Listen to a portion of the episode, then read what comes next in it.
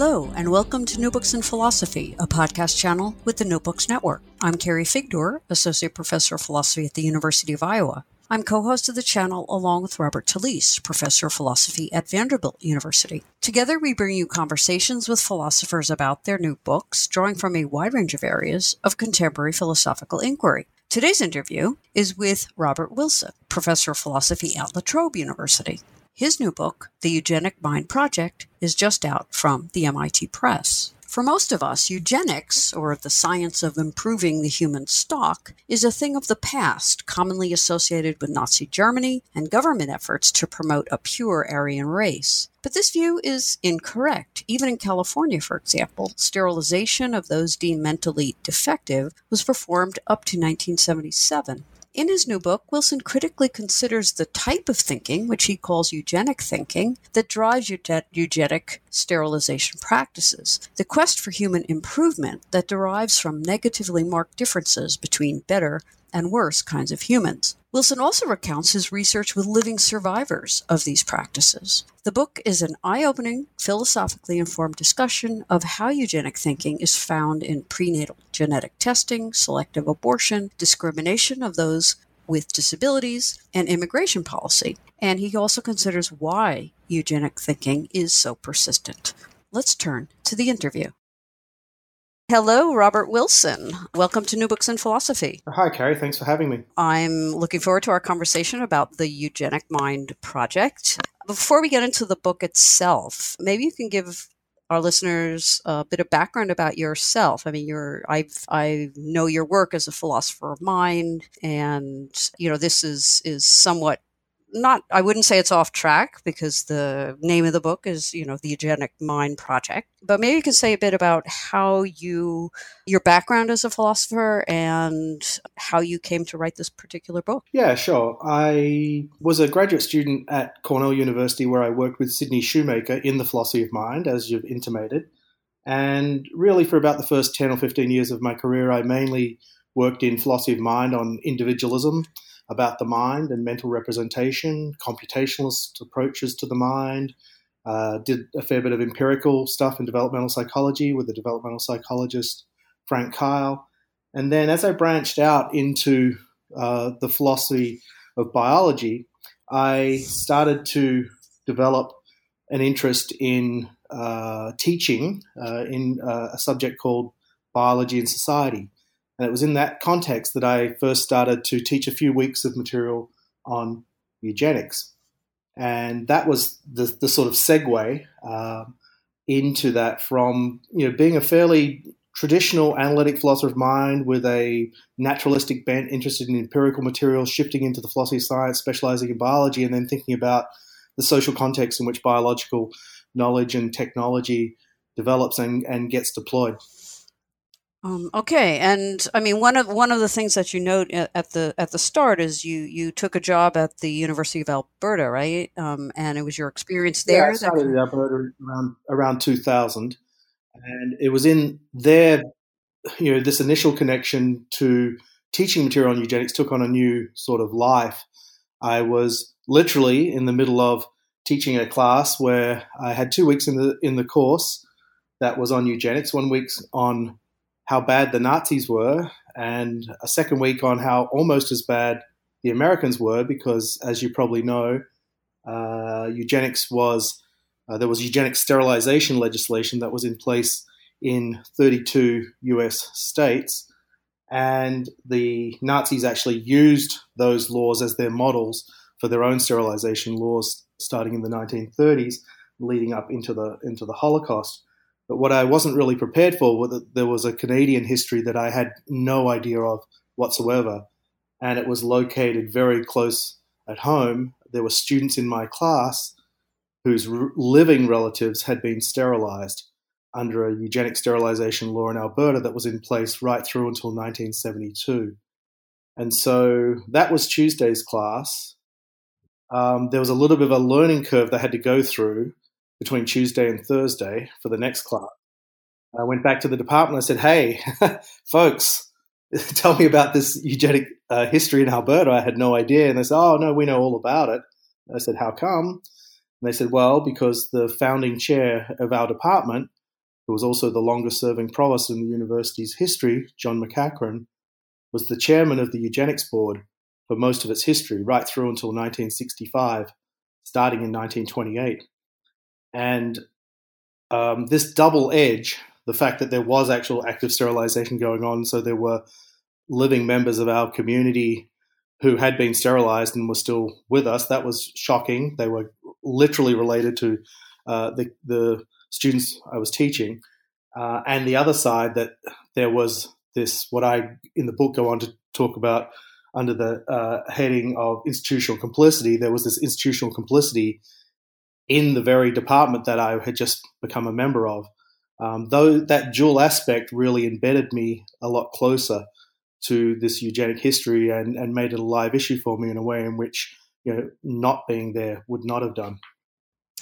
Um, yeah, so let me let's. Bef- I mean, one of the important aspects, as you just mentioned, is the fact that eugenics and, and eugenic thinking, as you put it, is is a contemporary issue. It's not just you know Nazi Germany or somehow in the past. Um, but before we you, to get to there, um, maybe you can first you know tell us you know how it, what is genetics, how, eugenics? How do we define that? Um, uh, what you mean by standpoint standpoint eugenics, uh, which is which is another aspect of the book um, that you draw on uh, from, I believe, standpoint epistemology, um, and then the general the general idea of, of eugenic thinking, as you as you put it, um, and and also maybe finally what why you call the book the Eugenic Mind Project. Sure. So there's a lot packed into that question, um, but so let me try and take things in the order that seems uh, manageable to me. So, when people think about eugenics, they often think about it in one or more of three ways. They can think about it as a social movement, and when they think about it as a social movement, they typically think of it as operating for about an 80 year period from roughly 1865, 1870 through until the end of the Second World War in 1945. Um, and uh, it was a social movement that was aimed at human improvement. And this brings to the, us to the second way of thinking about eugenics is in terms of its ideology or the set of ideas that made it up. And I typically think about it as a movement that's involved, that's aimed at human improvement, but not any kind of human improvement. It's intergenerational human improvement. And it does, tries to achieve that in a particular kind of way. It tries to achieve it by changing the composition of people in future generations.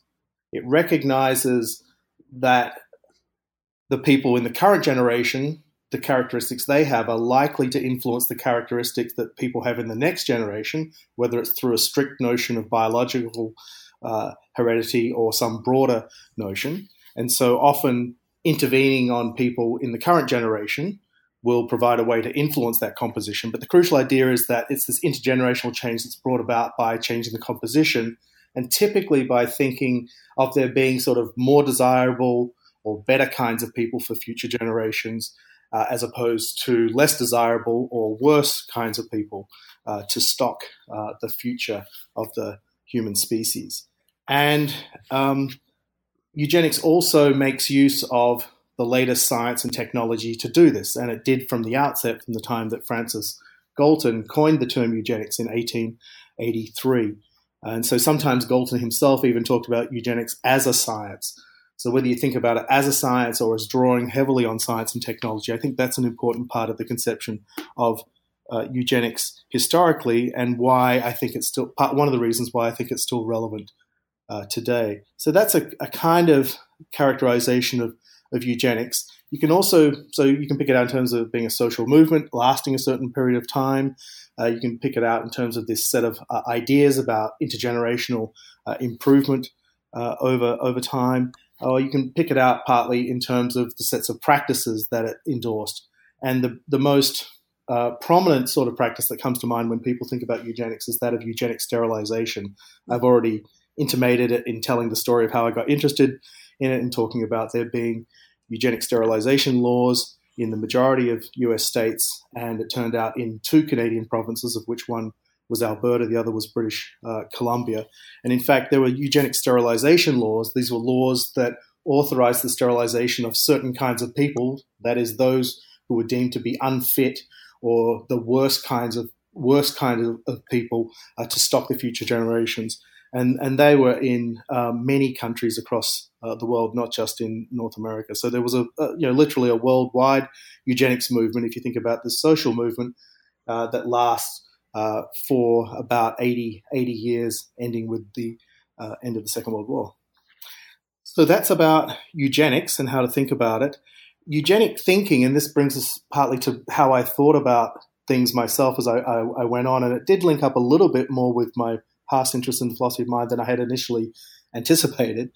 Um, I became interested in I mean, I mean, there is an interesting question. You know, if you're a philosopher, you're interested in where conceptual boundaries are and how you tighten up your categories and think about very, how various things are related to one another and what falls under various concepts and so on.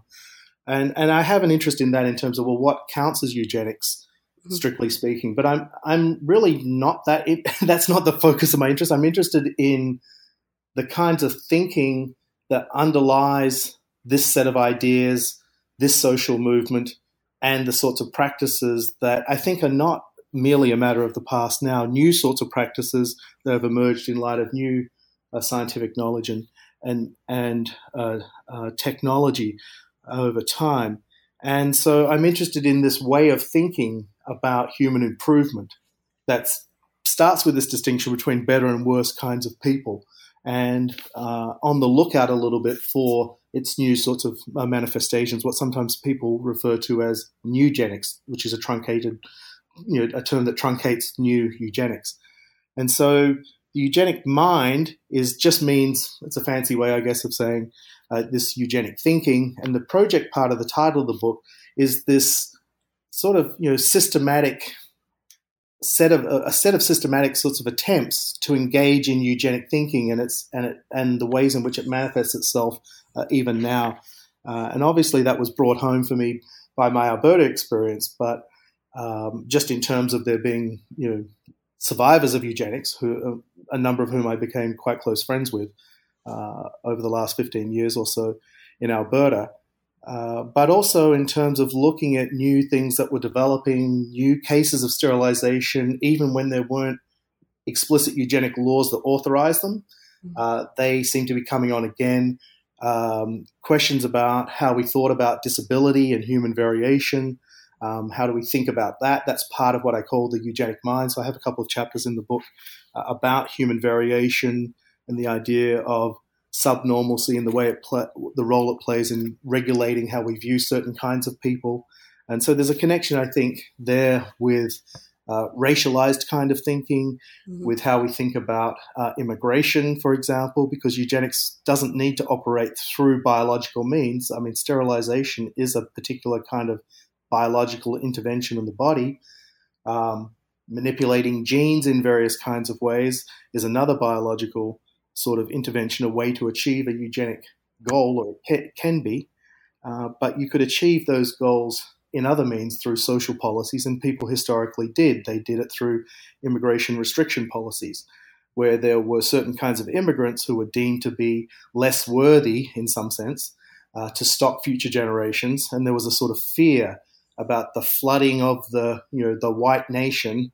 Uh, mm. In America, for example, in Australia as well, there was a policy that was referred to as the White Australia policy.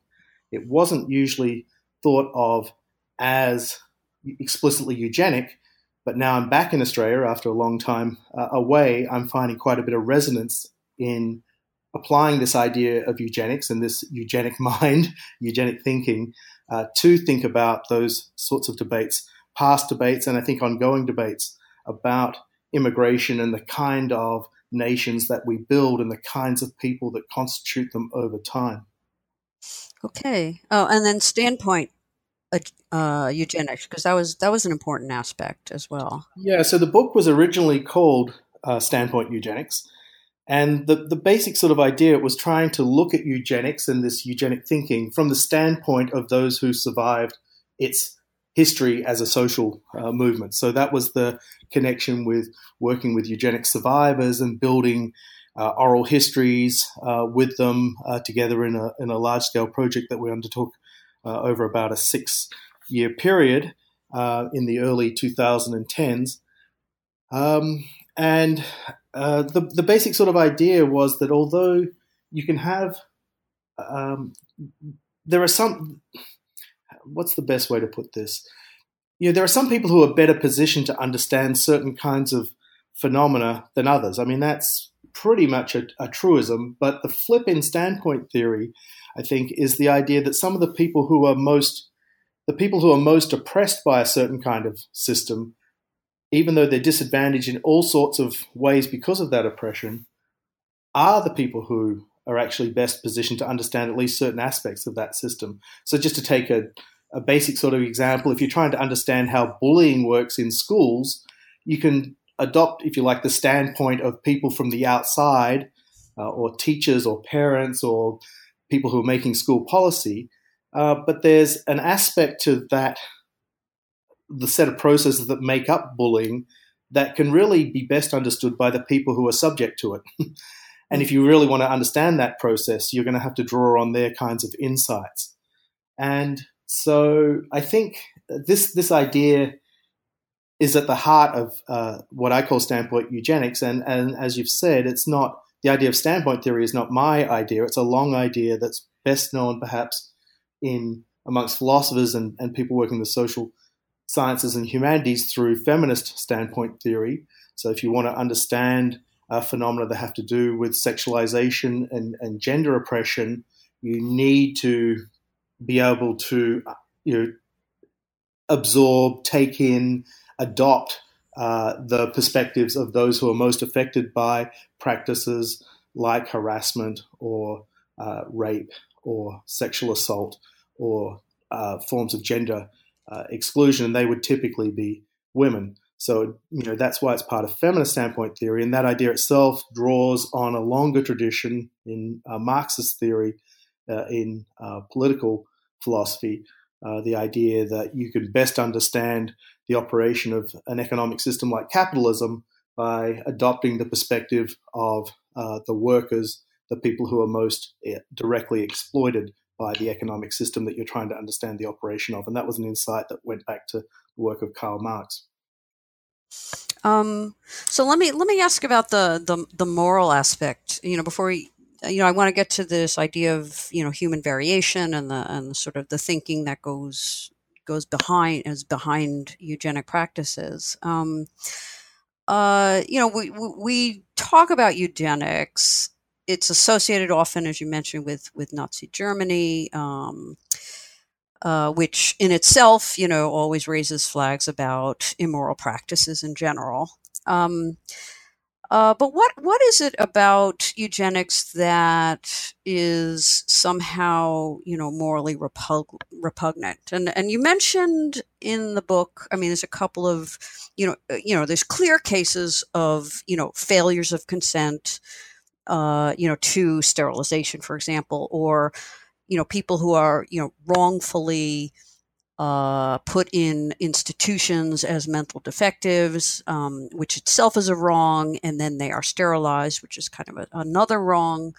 There are botched operations, as you mentioned, uh, in the sterilization. So there's there's there are lots of things that are that are morally wrong that we would all recognize as such, um, involving consent and such. Um, but I'm just wondering is if you have consent, you know, and and it's not, you know, none of these other issues arise.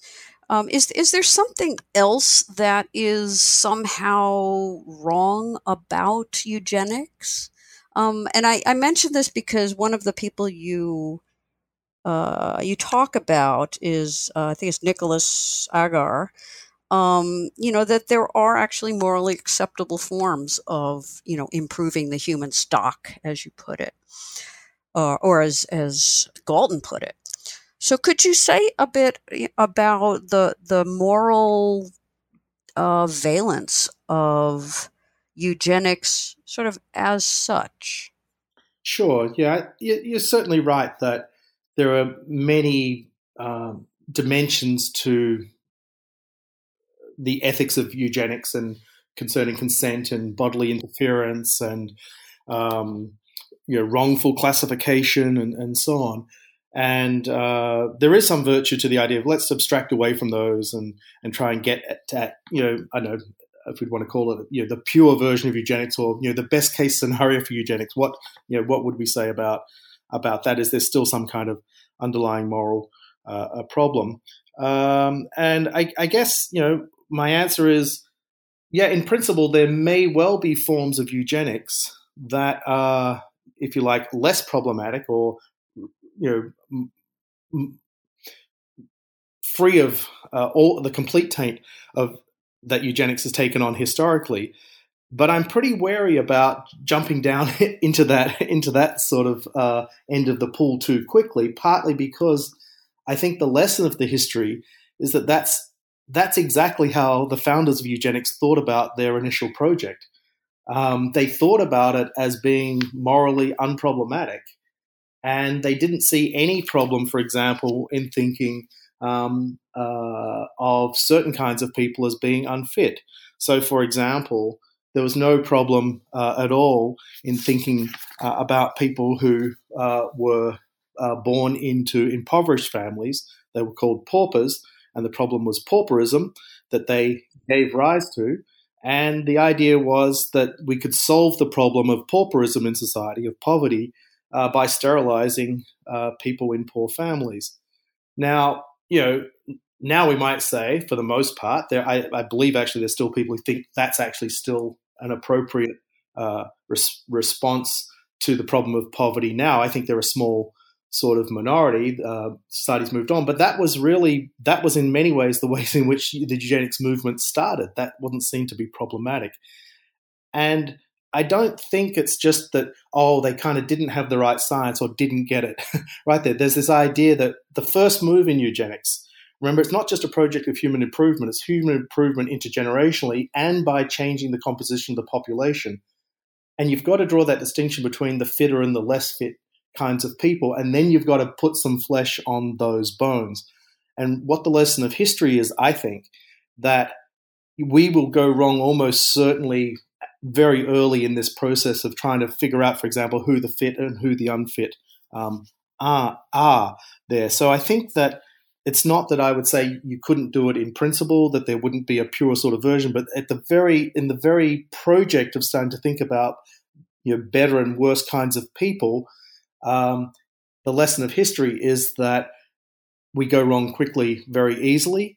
I think, for example, today, and uh, I think Nick Agar, at least at one time, uh, was certainly what I think of as sort of in the space of, you know, amongst a cluster of philosophers uh, in uh, bioethics and moral philosophy who are very kind of pro eugenic. They're very willing to, and, and they still are, are willing to explore this pro eugenic sort of space. Look at the you know, forms of eugenics that you know, we could actually endorse, or maybe that we should uh, endorse. And I think the way that's panned out in terms of um, you know the sort of concrete realities, you get views that, for example, you know you associated with somebody like Julian Savulescu, uh, one of the people in this, this, cluster I've just had some engagement uh, with in an article that's just out in Mind. Um, that you know the idea that you know parents have an obligation to create the you know uh, best children they can. Uh, this principle he calls procreative beneficence, that's gotten a lot of attention in the literature. And there's very quickly drawn the conclusion that uh, parents have a, an obligation to create children who are disability free. And what I've been interested in in this context is interrogating that very simple sounding move from that general sort of premise you know, that's cast in terms of you know more well being to therefore less disability. Um, and I try to argue that actually it's very problematic inference to make in light of the empirical uh, literature on well-being and disability, and there's a variety of philosophical moves on that front.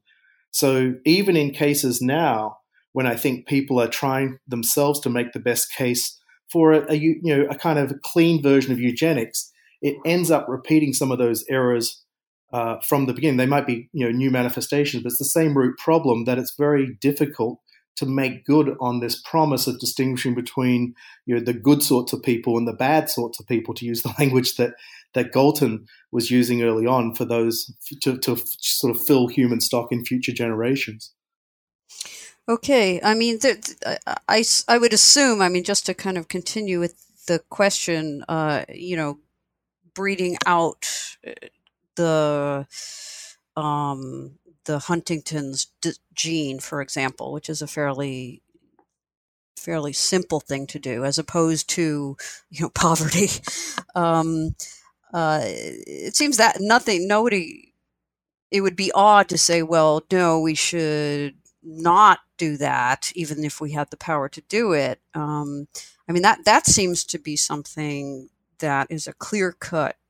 I would argue, or one might argue, that that's a clear cut case of improving, you know, the human stock in a certain way. It's not that we have to treat those people who have Huntington's uh, in a uh, in a poor manner or not, or you know, not get their consent or anything like that. So you know, setting that aside, but you know, ceteris paribus, uh, if there, you know, if the if the Huntington's gene could be eradicated, one might say, well, uh, that would be a, a, good thing, right? Or no? Is, or is that just a slippery slope to all these other sorts of things? And we're not, we're just not able to distinguish, you know, good people versus bad people in any way that might not be morally problematic. No, I, I think we could. I, I, think you're right that we could draw that distinction and say, certainly in principle, that would be a good thing. Another example that people often bring up in this context is uh, Tay Sachs, uh, which involves you know up to you know one of one of up to 100 mutations on chromosome 15, and for the most part, uh, certainly the infantile forms, it gives rise to very short um, medically deeply challenged uh, lives uh, with a variety of neurological uh, impairments that are regarded typically as quite severe.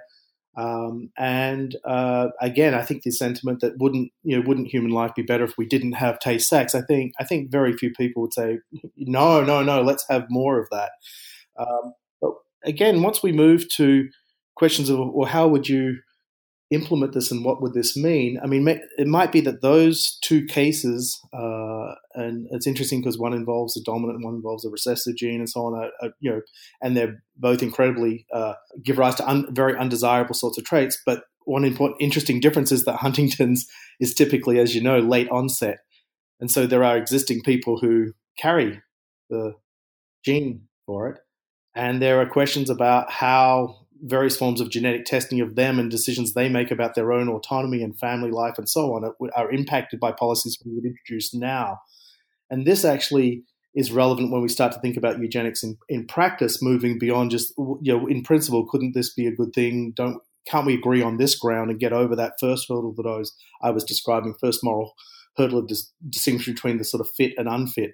Because if you take a case, for example, that's perhaps you know, it's not that these are uh, not realistic cases, but a case that would have much more sort of impact and is is much more central to actual uh, screening practices now. Take a case like trisomy 21, uh, which is the condition that's associated with uh, strongly with Down syndrome, and there's widespread prenatal screening for it. Um, any policy that you're going to introduce now is going to infect, uh, affect a whole community of people who have down syndrome now and the way they're viewed. So, another aspect of this, once you draw that distinction and introduce medical and social policies on the basis of this, this distinction between better and worse sorts of people, is you're going to be expressing something about exactly what might be up for debate, but something and something negative about people who have that condition now. And that has been the reaction of people, for the most part, within the Down syndrome community of you know the ongoing sorts of practices to get rid of Down syndrome. Again, from the outside, we might think, well, wouldn't it be better if the world didn't have Down syndrome? That's not the view of many people with Down syndrome and many people who parent uh, with children with Down syndrome. That's one of the things that I learned, and it was a real shift for me coming at this, you know, from this abstract philosophical standpoint, if you like, to being able to share experiences with people in our community who who had this standpoint. So this connects to the sort of standpoint eugenics or standpoint disability perspective that pervades the thinking that's manifest in the book. So I don't I don't know if that makes sense. Yeah, it does. Um, well, let me. Um... So, so just to add another dimension to this, I mean, the other thing that you might think of is you might think, well, surely human, if we agree that human improvement's a good thing uh, over generational time, I'm not opposed to that. So, you know, not that I'm anti enhancement. Um, you know, you know, how else could we get it? So you take a sort of analogy, you know, um, you know, look, Wilson, are you going to be against doing things like removing lead from playgrounds? You know, because lead, you know, when kids get lead on their hands and they absorb it, they uh, often end up with some kind of neurological damage, and that leads to mental impairment. So you're saying, you know, you know, we don't want to, you know, we don't want to distinguish between different kinds of people and stigmatize people or subhumanize them or something like that. Um, so you know, and I'm not tied to it being a biological intervention. That you know, it could be an environmental one that causes this change over generational uh, time or in developmental time, for that matter. Um, you know, uh, or vaccination against polio, right? Wouldn't it be better if we didn't have people who had polio? I agree with that. But now think about, you know, what the way you're going to implement that now is, you know, it's not all playgrounds. It's, you know, playgrounds in, you know, rich kids areas.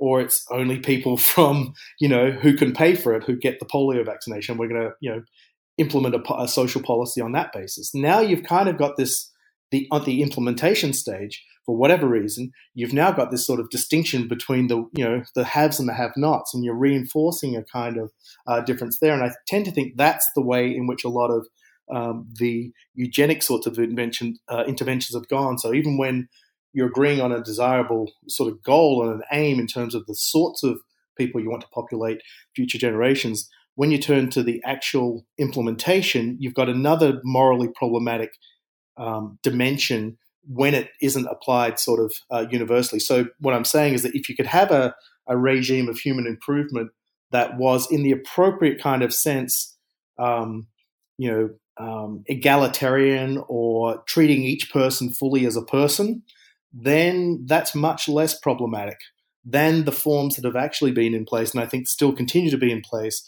which still rest on this sort of distinction either at the more abstract uh, conceptual uh, level or at the implementation level of distinguishing between two sorts of people who are on different sides of, of that intervention. Hmm.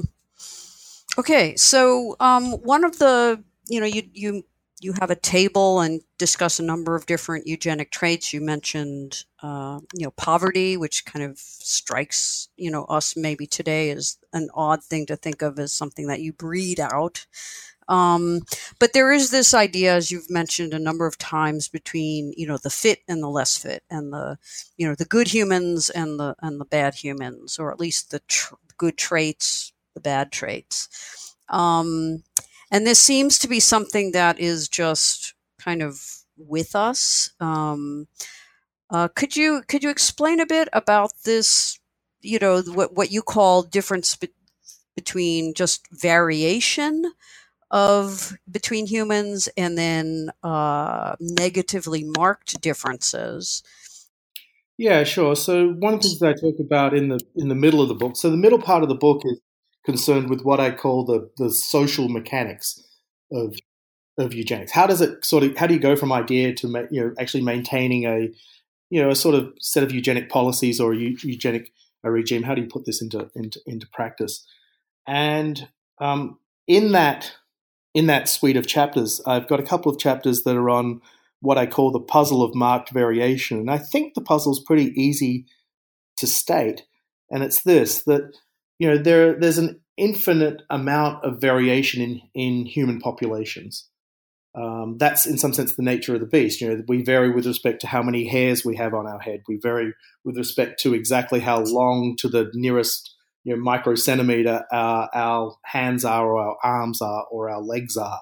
And we could line people up and we could do statistics on on the distribution of, of where people stood with respect to, you know, potential infinity of, of traits. So the idea is that, if you like, ontologically, variation is everywhere. But epistemically, in terms of what we notice, we only pick up on certain kinds of variation. What, and the puzzle is you know, why is there that sort of mismatch, or what's the basis for, you know, the the restriction to the certain kinds of things that we mark as variation that's worth paying attention to, And obviously, the connection with eugenics here is the ones that, in the eugenic context, that we pay attention to are the ones that you, either the traits that you might want to sterilize on the basis of, or you might want to deny people uh, admission to your country uh, through your immigration policy restrictions because of country of origin or because of their putative feeble-mindedness or mental deficiency or um, you know failing to pass some kind of genetic test or having some kind of uh, transmissible disease like HIV, for example. Um, so uh, I was just interested in this as a general issue. What's the bait? You know, what's you know, is there a how do we think about this this problem of or this puzzle of marked uh, variation?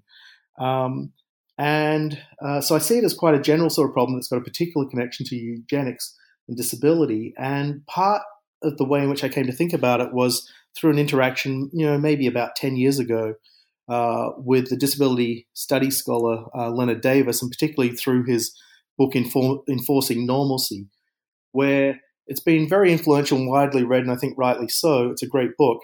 Uh, but early in the book, he takes a, I mean, the term puzzle of um, mark variation. That's my little you know moniker for for something. Uh, uh, but essentially, he's talk- I see him as talking uh, about this. His claim is in a sort of Foucauldian tradition uh, that you know, disability was itself socially constructed in the 19th century through the eugenics movement. Uh, I mean, if you put it in these stark Foucauldian sorts of terms, you say, you know, disability was sort of created you know, almost at a moment, you know, uh, in the, sometime in the late 19th century through a particular set of social practices and ideas, institutions. Uh, then and before that, it didn't exist. And, and, part of what he, the claim he makes in in um, laying out this idea is that the idea of normalcy itself is quite a new notion that's tied up in that same period, you know, somewhere between 1840 and, and 1900, and it's tied up particularly with the development of statistical techniques and the idea of norming individuals, locating individuals somewhere in what we now call a normal uh, distribution of, of traits. Um, and it's certainly true that those techniques and those ideas uh, and those practice set of practices associated with eugenics all developed at that time. But I was always unsatisfied with this particular account, and maybe I'm dissatisfied more generally with this kind of social constructivist move in other areas, I'm not sure. But in this context, it didn't make a lot of sense to me that this kind of normativity and this norming of individuals was such a recent thing. And it's partly comes from my philosophy background where I thought, no, hang on, we've been talking about norms and sort of sorts of individuals and kinds of individuals and fitting them into these uh, sort of uh, categories and distributions uh, way before we had the particular mathematical statistical techniques for representing them and the particular you know, words like eugenics and categories like moron and imbecile and so on, which all developed uh, later. And so I was interested in trying to probe a bit deeper. So part of it, it, you know, the bigger picture here, and this is maybe where it comes back to my um, background in cognitive science and philosophy of mind a little bit more, is that I, you know, I tend to think that we need to think a lot more about the connections between the cognitive, biological, and social sciences, what I've um, uh, previously called the fragile sciences, um, in order to make progress on any one of those in particular. So, of course, there's a lot of good work that's done just in cognitive science or just in philosophy of biology uh, within that kind of silo.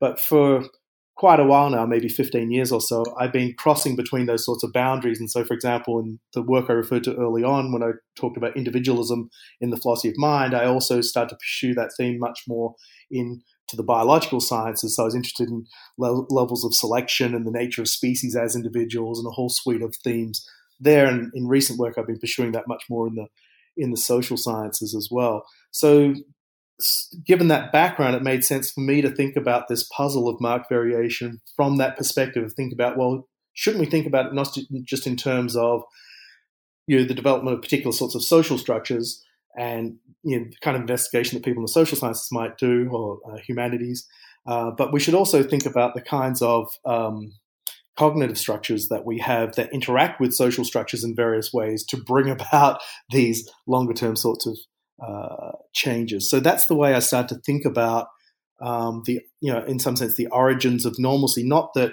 not that, well, we just have some basic, you know, innate dispositions in thinking about the sorts of people there are, but rather we, you know, there's a whole bunch of, you know, uh, cognitive structuring that we have that interacts with, with our social environment. And it's that interaction between the two of them that give rise to uh, what ends up being something like uh, eugenics down the, the track and, you know, marking the, you know, this vast amount of uh, human variation there is in particular sorts of ways in terms of there being, you know, better sorts of people and worse sorts of people.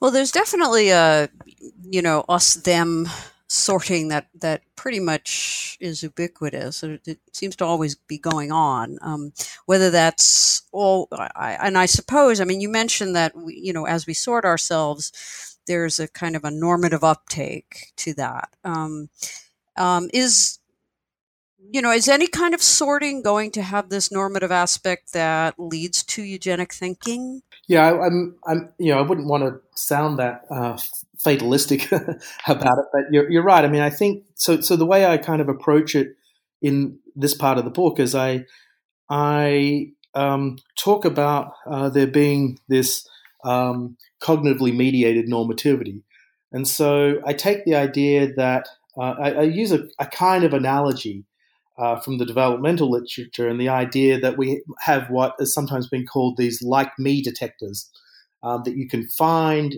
very early in uh, infancy. Um, and uh, it looks as though uh, there's been a fair bit of discussion of this recently where some of these results have been sort of a challenge. but I'm not interested in going through rehearsing that right here.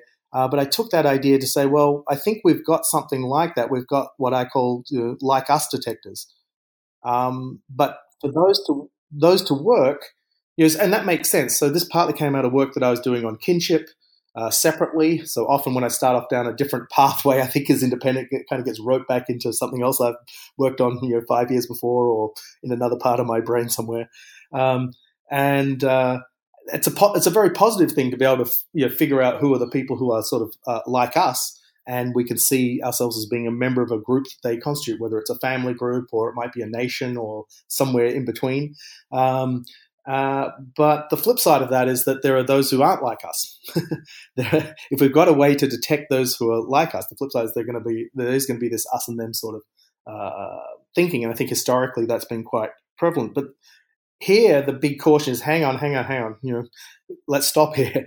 I'm not saying um, that uh, we've you know we've got something inbuilt uh, in us that makes us xenophobic, for example, because you know, the question is how do we build up that us category? What's the, you know, we can only do that through social, the kind of social scaffolding that's, that we are already born into, that's already there as a result of, you know, what's happened previously in human history.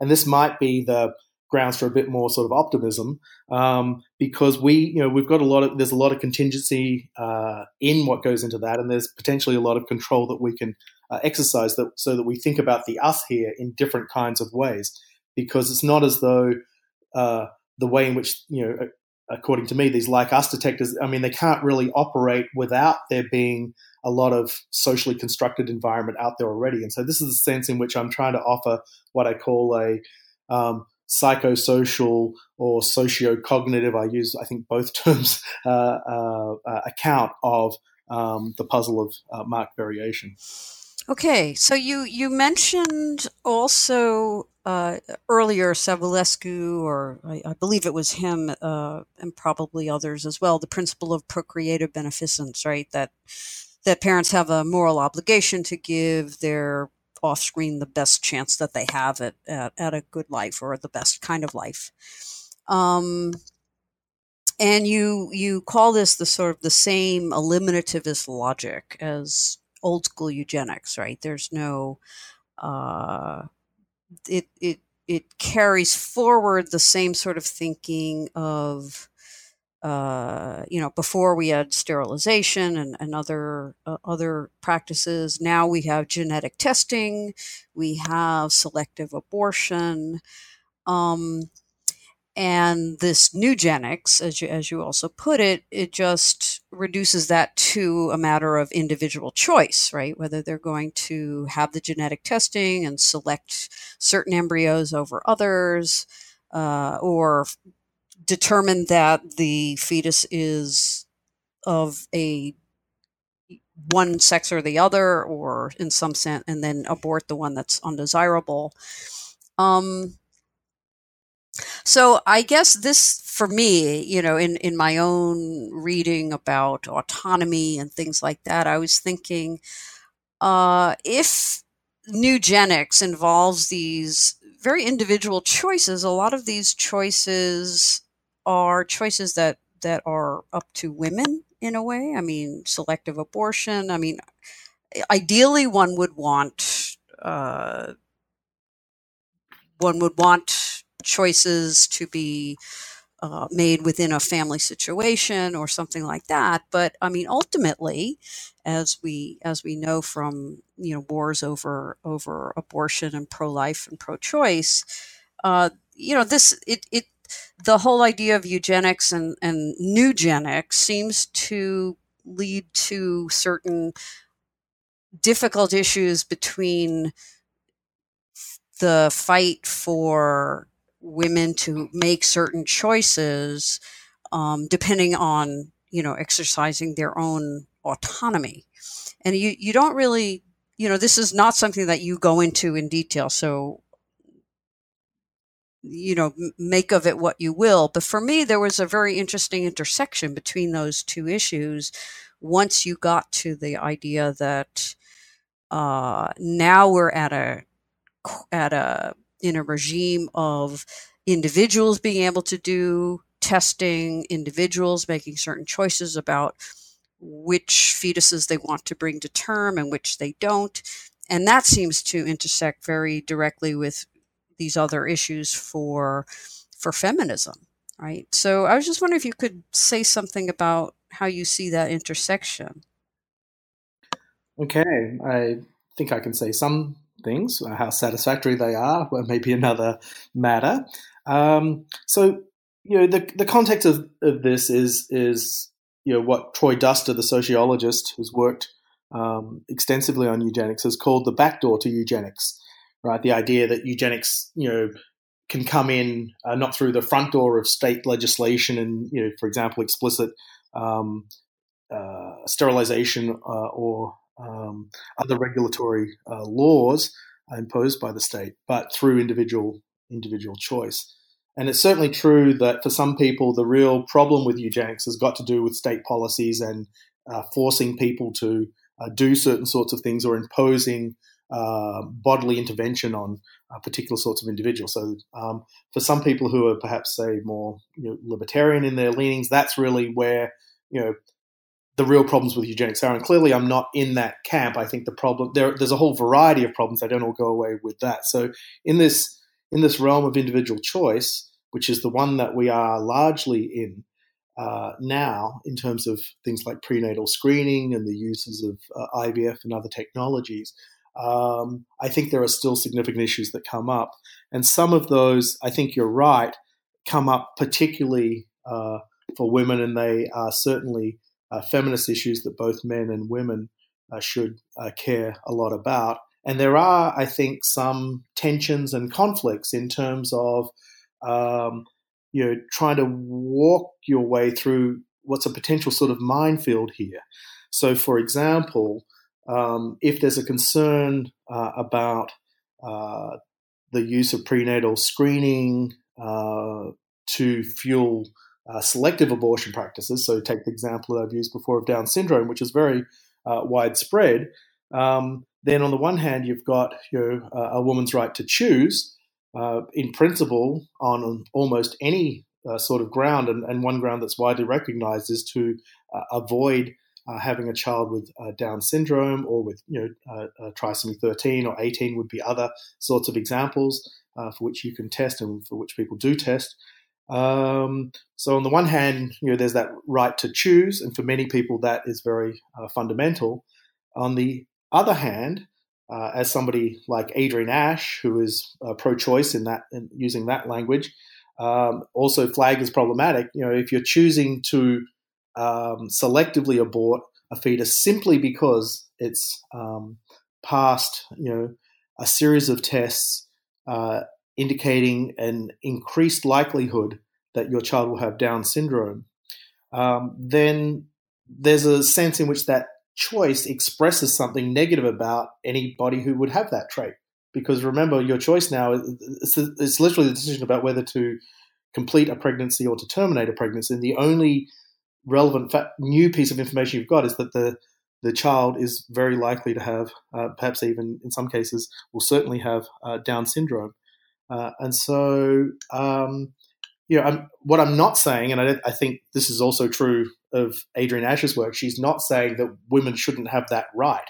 It would be, you know, I, I think you're right if I'm reading behind the question a little bit, it would be sort of another way to impose a burden on women to suggest that they're doing something morally wrong or shameful or something they shouldn't do if they make that uh, choice. But rather, it's to highlight the way in which that kind of right, which we could respect, still can give rise to problematic kinds of outcomes in the broader context in in terms of you know the sorts of societies that we have and the sorts of human variation that we actually have um, in our uh, societies and so um, you know that's an example i think of a way in which uh, there's perhaps you know a, a kind of intrinsic contract, uh, conflict that needs to be uh, worked through. I'm not sure of the the way to resolve that.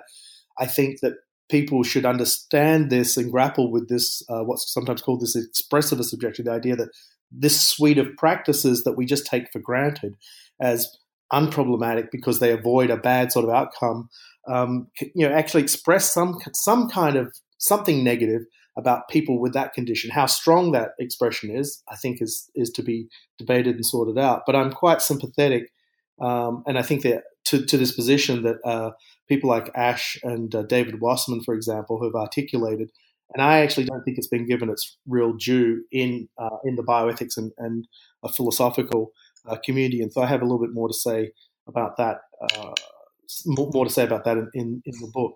The broader issue is in the terms again coming back to the history of eugenics, I think that women typically have carried the burden of eugenics more than men. It's not the case that universally and across all contexts that women, for example, were sterilized more or were refused uh, admission on immigration grounds more than men. It, you know, it varied across time and, and place. There's a, a, you know, global statistics can be sort of misleading. I don't think they're that uh, informative, even if they pan out one way rather than uh, uh another.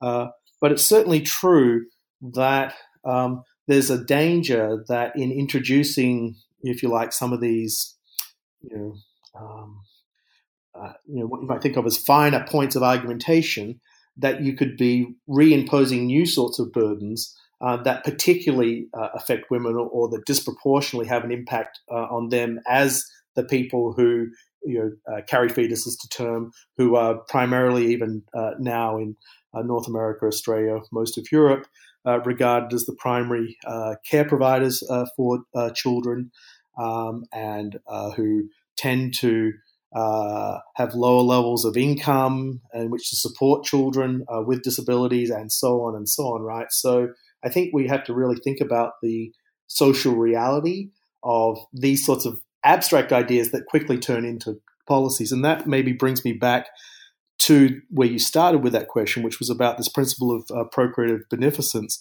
Again, I've talked about a little bit earlier, but it's not just, I mean, it is built on this idea that, you know, parents should do the best for their children, but it's really the extension of that idea to claim that, well, parents have on that basis, if, if that's true, then they have an obligation to create the best possible child that they can. And uh, that's often cashed out in terms of the idea of well being and then you know, again, you've got this abstract sounding idea that sounds good, but then how do you implement it? Well, the way it gets implemented through the intermesh with uh, current technologies and ideas that are floating around, and it has been defended this way uh, by people like Savulescu and Kahane, uh, is to suggest that we should have, you know, effectively disability-free procreation, and we should use technology, not not only in some soft sense of should, but there's actually a stronger sense in which there's a kind of you know, there's a moral reason. In, in the strongest case, there's a parental obligation to create uh, disability-free children, and I think that move itself is, um, again, as I've said before, deeply problematic, and um, uh, I think there's no quick way to make that move from this general, generally acceptable premise to this still quite general sounding premise about disability-free procreation. But this is one that will have you know, will have massive influences on the lives of people who exist now, and certainly will change the composition of uh, human populations over generational time.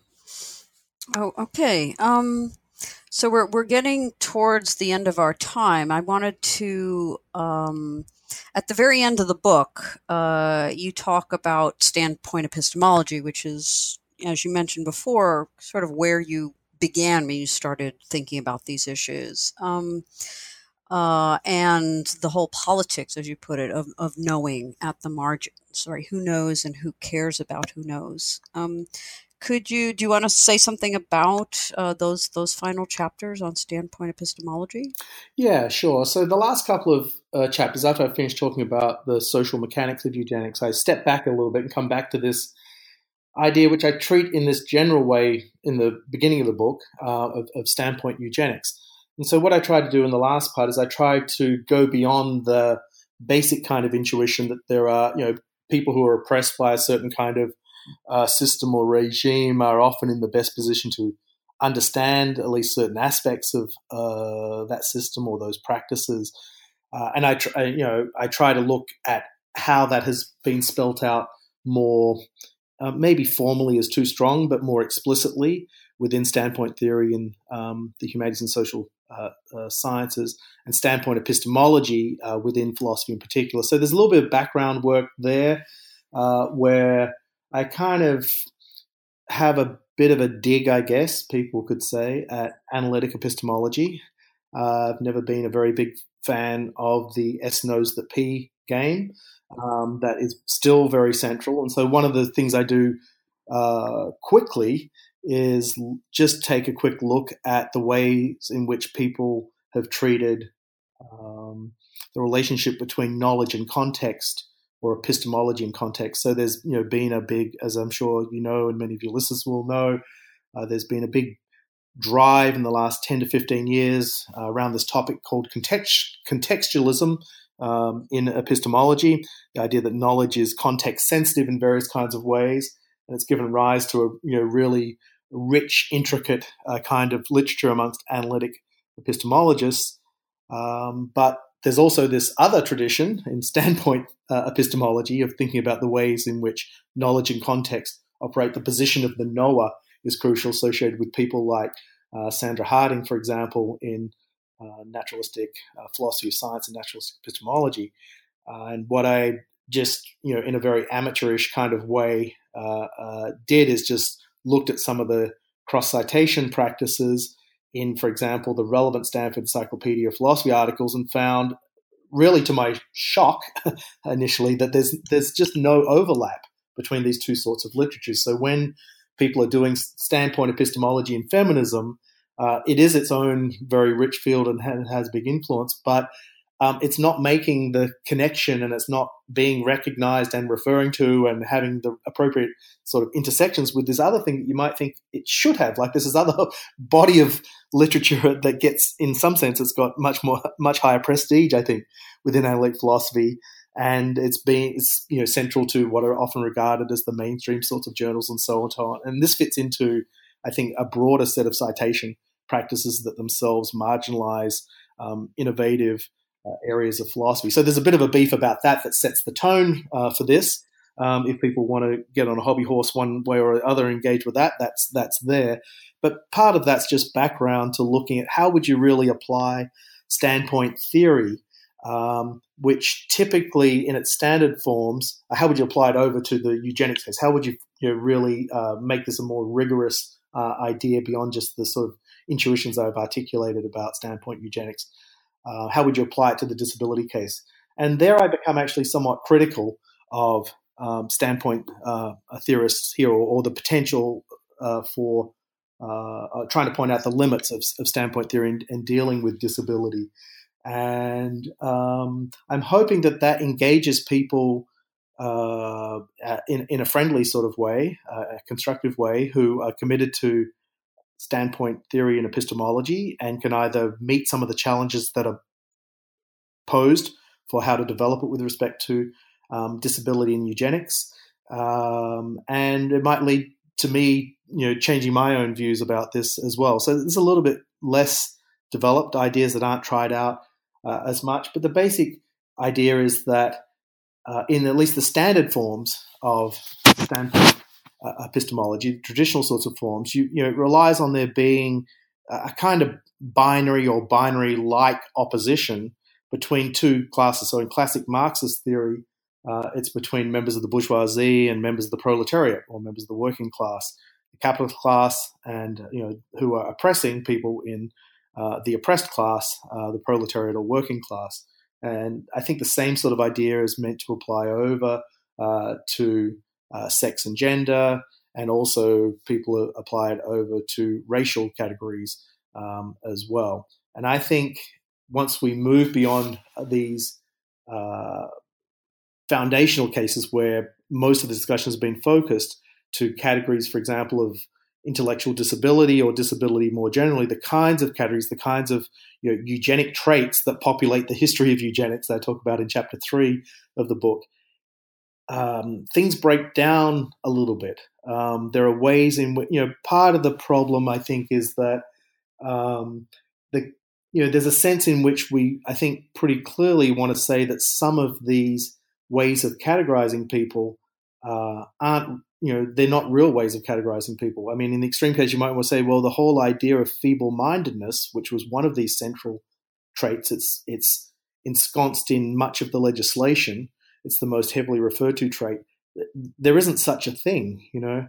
So if you're trying to organize a standpoint um, theory around the oppressed, the feeble-minded, but on the other hand, you say, but there isn't such a thing as feeble-mindedness. Um, that's tricky. I think it, it, it, minimally it complicates the kind of account that you have to give, and certainly standpoint theory in feminism has grappled with and dealt with some of these issues around uh, under the heading of intersectionality and so on. So I realize there's much more to be said than I do in the in the book on this. I've just tried to, in some sense, get this conversation uh, going a bit without it becoming, um, you know, what I would think of as a distraction from the main part of the book. I think this is an issue that that uh, people in philosophy and people in feminist uh, philosophy uh, would be maybe more interested in than than what I see as the main uh, audience for the book, which is much much broader, not only in philosophy but across history, sociology, disability studies, um, you know, studies of you know of race and ethnicity, uh, you know, work in not just the philosophy of biology but philosophy of medicine, work around science, technology, society, and, and so on. Uh, so that's partly why I actually rewrote a lot of the book so that that kind of stuff just comes at the end and didn't you know structure things right from the beginning. Just the sort of idea of standpoint eugenics did. Mm, okay. Um, well, we are we have time for one question, which is just what is on the horizon for you? What's your next project or projects? So I have recently moved back to Australia after a uh, 30 year detour in North America. Um, unintended, but uh, very exciting, and I'm very grateful for that. But it's good to be back, and so I'm trying to still, after a year, get myself established a little bit more. I've set up a network called the People Network, Philosophical Engagement in Public Life, that is based in Melbourne, and we have about 100 people involved in that network. Brings together some of my work in philosophy in the schools, uh, trying to get some uh, sort of day camp experiences together, the kind that we had uh, alive in Alberta that were very successful. Um, so that's taking up a fair bit of uh, time and, and, attention. It's very exciting. It's great to be connected back with Australian philosophy uh, again in a more direct way. I've just uh, finished a book on kinship uh, called Relative Beings. Well, nearly a year ago, and I'm, I'm, you know, some of that has come out in anthropology journals, and that was something that I was writing alongside uh, the Eugenic Mind Project, and continues this thinking about the fragile sciences that started off in boundaries of the mind and genes and the agents of life, and that's got traces. Uh, sort of you know staining the pages of the eugenic mind project as well um, so that's where i'm at uh, now building new sorts of community connections uh, thinking a lot about curriculum, uh, thinking a lot about the diversity uh, of what we teach and research in philosophy. So I'm very interested in thinking a bit harder uh, than I think we have collectively about uh, indigenous uh, philosophy, about non-Western philosophy traditions, and I've restructured some of the curriculum at La Trobe accordingly. So you know, it's it's exciting times. And plus, you know, the West Coast Eagles just won the Aussie Rules Grand Final, so how could things get any better?